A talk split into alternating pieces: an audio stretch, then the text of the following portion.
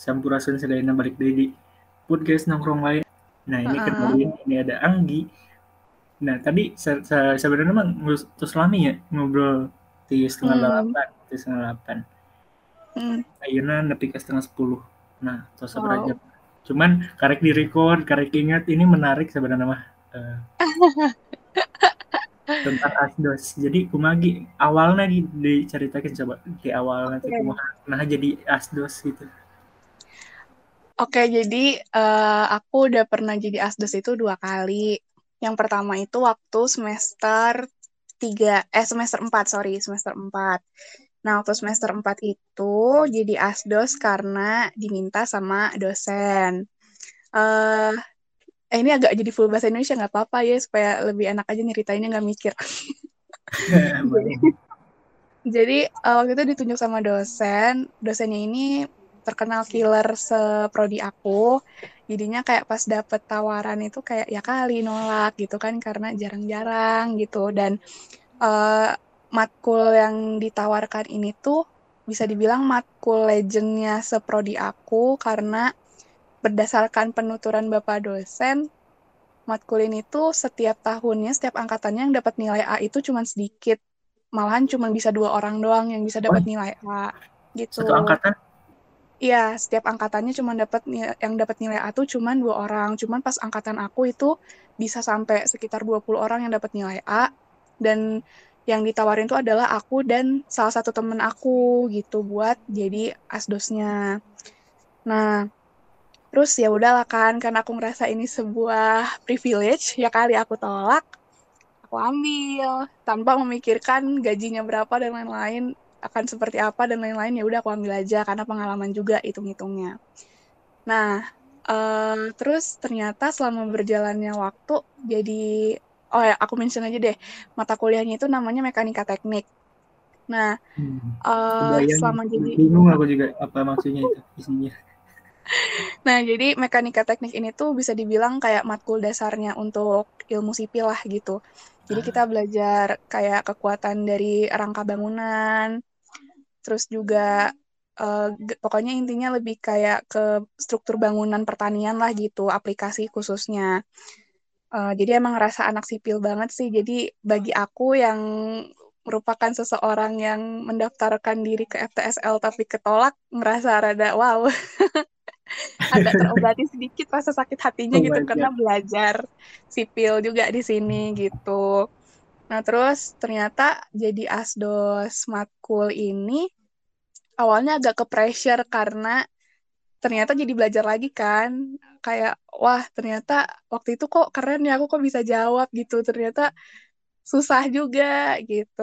Tapi untungnya ada uh, angkatan atas yang bantu ngebimbing juga satu orang. Jadi selama kita, jadi teknisnya itu kita bikin PPT gitu kan, bikin PPT pengerjaan soalnya seperti apa dan lain-lainnya. Sebenarnya yang bikin agak PR itu adalah membuat videonya karena videonya video penjelasannya itu harus direcord dengan bahasa yang jelas dan mudah dimengerti.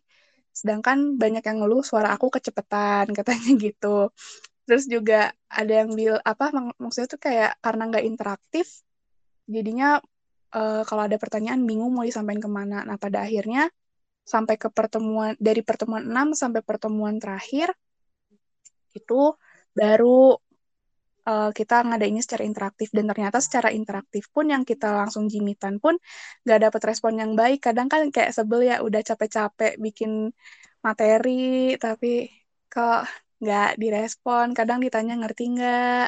Pada diem hening gitu kan. Ya gitu gitulah biasa. Lika-liku hidup. Iya ya nah, kamu merasakan posisi sebagai dosen ya? Iya aku langsung merasakan kayak oh ternyata gini ya rasanya kalau bapaknya nanya nggak jawab gitu nah terus ya udah kan udah selesai nih uh, total itu kemarin uh, resitasi itu ada sekitar 11 pertemuan. Ada 11 pertemuan, di recap nih nilainya. Kita uh, jadi kan setiap resitasi itu ada tugas bikin catatannya gitu kan. Nah, catatannya itu tuh uh, pengerjaan soal yang udah dijelaskan gitu. Ada beberapa yang nulisnya ya udah sesuai dengan PPT aja, tapi ada beberapa yang lain juga nulis sampai yang aku ucapkan gitu loh kayak uh, istilah-istilahnya yang ini sebenarnya kenapa hitungannya kayak gini itu tuh ada yang dicatat juga sampai sedetail itu. Nah, terus kan kita udah recap nih nilai-nilainya, udah disiapkan untuk disetorkan ke si bapak. Nah, ternyata gak ditagi tuh si nilai ya udah kita asumsinya oh berarti emang buat matkul mekanika teknik ini nggak akan dicantumkan nilai praktikum. Jadi si resitasi ini setara sama praktikum gitu. Nah terus ya udah kan kita digaji ya udah clear. Gajinya emang nggak seberapa sih jujur. Tapi menurut aku pengalamannya mahal banget. Karena satu ditawarin privilege dosen. Terus udah kayak gitu aku jadi belajar lagi juga. Gajinya emang gak seberapa banget tapi lumayan lah bisa ngasih ke orang tua juga gitu Nah, terus ternyata pas sekarang, pas semester, aku semester 5 dan si anak ajar aku ini sekarang semester 3, mereka cerita, teh nilai mekanika teknik aku jelek, pada dapat nilai C, pada dapat nilai D, wah pokoknya pada jelek dah, gitu. Agak panik kan itu. Kayak, lah kok pada jelek gitu kan, padahal uh, katanya nilai UTS UASnya pada bagus-bagus aja. Nah, ternyata katanya nilai praktikumnya yang jelek. Bingung nggak? Kayak hah padahal nggak diminta gitu nilainya. Tapi ah. iya kan kayak bingung. Kan kita nggak diminta nilainya dan yang udah aku siapkan pun sama teman-teman asdos pun nilainya tuh pada bagus gitu loh. Kayak udah kita udah suruh revisi yang catatannya kurang lengkap kayak kita tuh udah nyiapin atas 80-an semua lah nilai praktikumnya. Tapi sama bapak dosen tuh dimasukinnya tuh nilai 6, 6, 6 gitu-gitu. Kan bingung ya yang jadi pada jelek gitu terus itu masih menjadi misteri sebenarnya tapi pengen ditindaklanjuti pun kayaknya udah nggak bisa nggak ada opsi lain kecuali si anak-anak ini jadinya ngulang matkul tahun ini depan. Ini semester berapa ya? Ini uh, waktu aku jadi asdos pertama kali itu mereka masih semester 2. Ah. Aku semester 4. Nah, oh, sekarang ketemu lagi. Ya? Uh -uh. Nah, sekarang ketemu lagi mereka semester 3, aku semester 5 kan. Nah, ketemu lagi tuh di matkul yang berbeda dan mereka cerita pengalaman waktu aku asdosin gitu loh pas di matkul mekanika teknik ini. Jadi nggak ada opsi lain buat mereka perbaiki nilai kecuali mereka ngulang tahun depan di semester mereka semester 4 gitu. Oh, pantesan kamu bilang nggak mungkin dirubah soalnya udah satu tahun ceritanya. Iya, udah satu tahun. Nah terus sekarang uh, ya udah kan itu pengalaman pertama. Agak lumayan capek karena bikin video lumayan lama ya bun. Bikin video penjelasan waktu pas awal-awal bikin video penjelasan lama banget belum lagi belajarnya lagi. Uh, terus sekarang kalau ini ini keinginan aku pribadi pengen jadi asdos mata kuliah ini. Nama mata kuliahnya karakteristik bahan hasil pertanian. Mungkin kedengarannya kayak teoritis banget itu kan?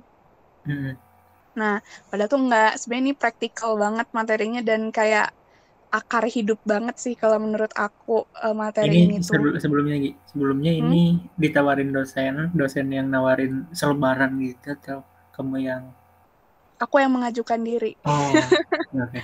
kalau kali ini ini yang kalau mata kuliah karakteristik bahasa pertanian ini atau kita singkat KBHP kali ya biar gampang.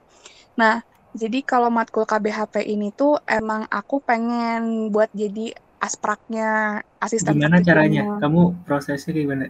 Oke, jadi begini ya, kawan.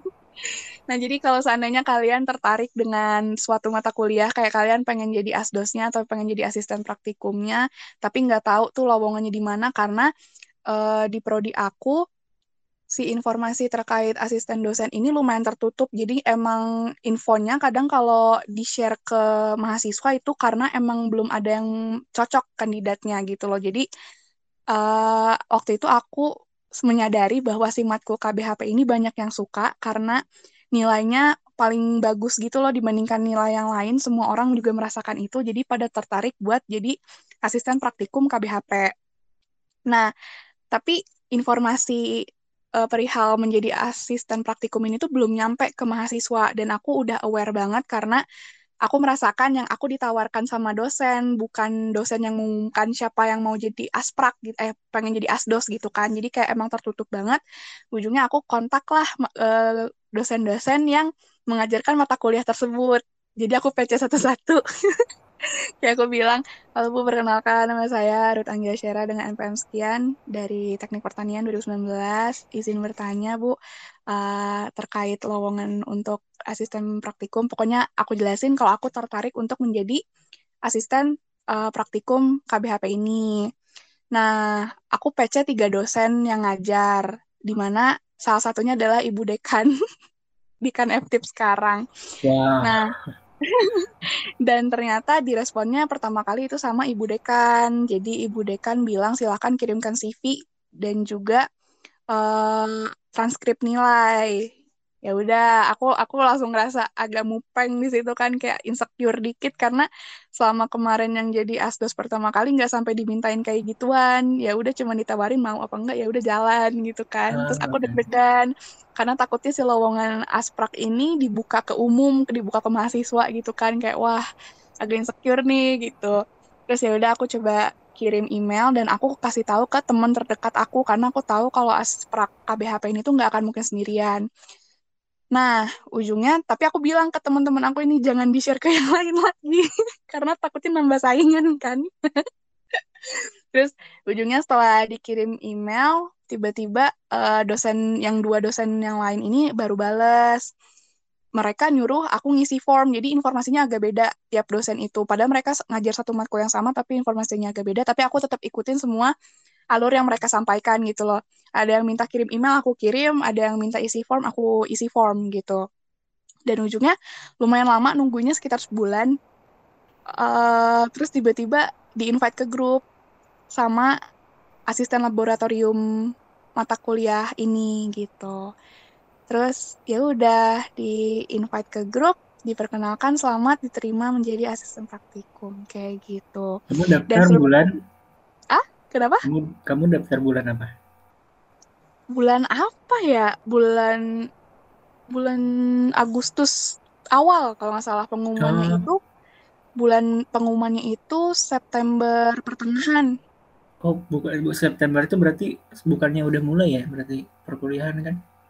Iya, udah mulai, tapi belum mulai praktikum. Ah, makanya. Gitu. Jadi baru mulai praktikum itu tuh setelah beberapa minggu kuliah gitu loh. Mm-hmm. Karena oh. masih di, karena masih yeah. didiskusikan ingin luring ingin coba luring kah atau daring seperti tahun lalu gitu. Berarti ya kalau kalian kalau eh, itu jadi bahasa Indonesia ya udahlah. Hmm. kalian kalau mau daftar yang lihat-lihat apakah udah udah mulai atau belum ya kuliah. Kalau jadi asdos ya berarti daftarnya sebelum perkuliahan. Kalau mm kalau asisten Nah, iya, kalau asisten praktikum atau asisten lab mungkin ya. Itu sebelum mulai praktikumnya. Oke, okay, ya, gitu. Sebelum kita tahu nih mereka udah praktikum eh jadi kita tanyain dulu nih ke angkatan bawahnya, udah ada info soal praktikum belum? Terus ternyata katanya belum. Nah, udah situ langsung hubungin dosen terkait. Semoga berguna ya teman-teman. Amin, berguna banget ya ambil ambil yang baik buang yang buruk. Terima kasih semuanya. Salam dari nongkrong assalamualaikum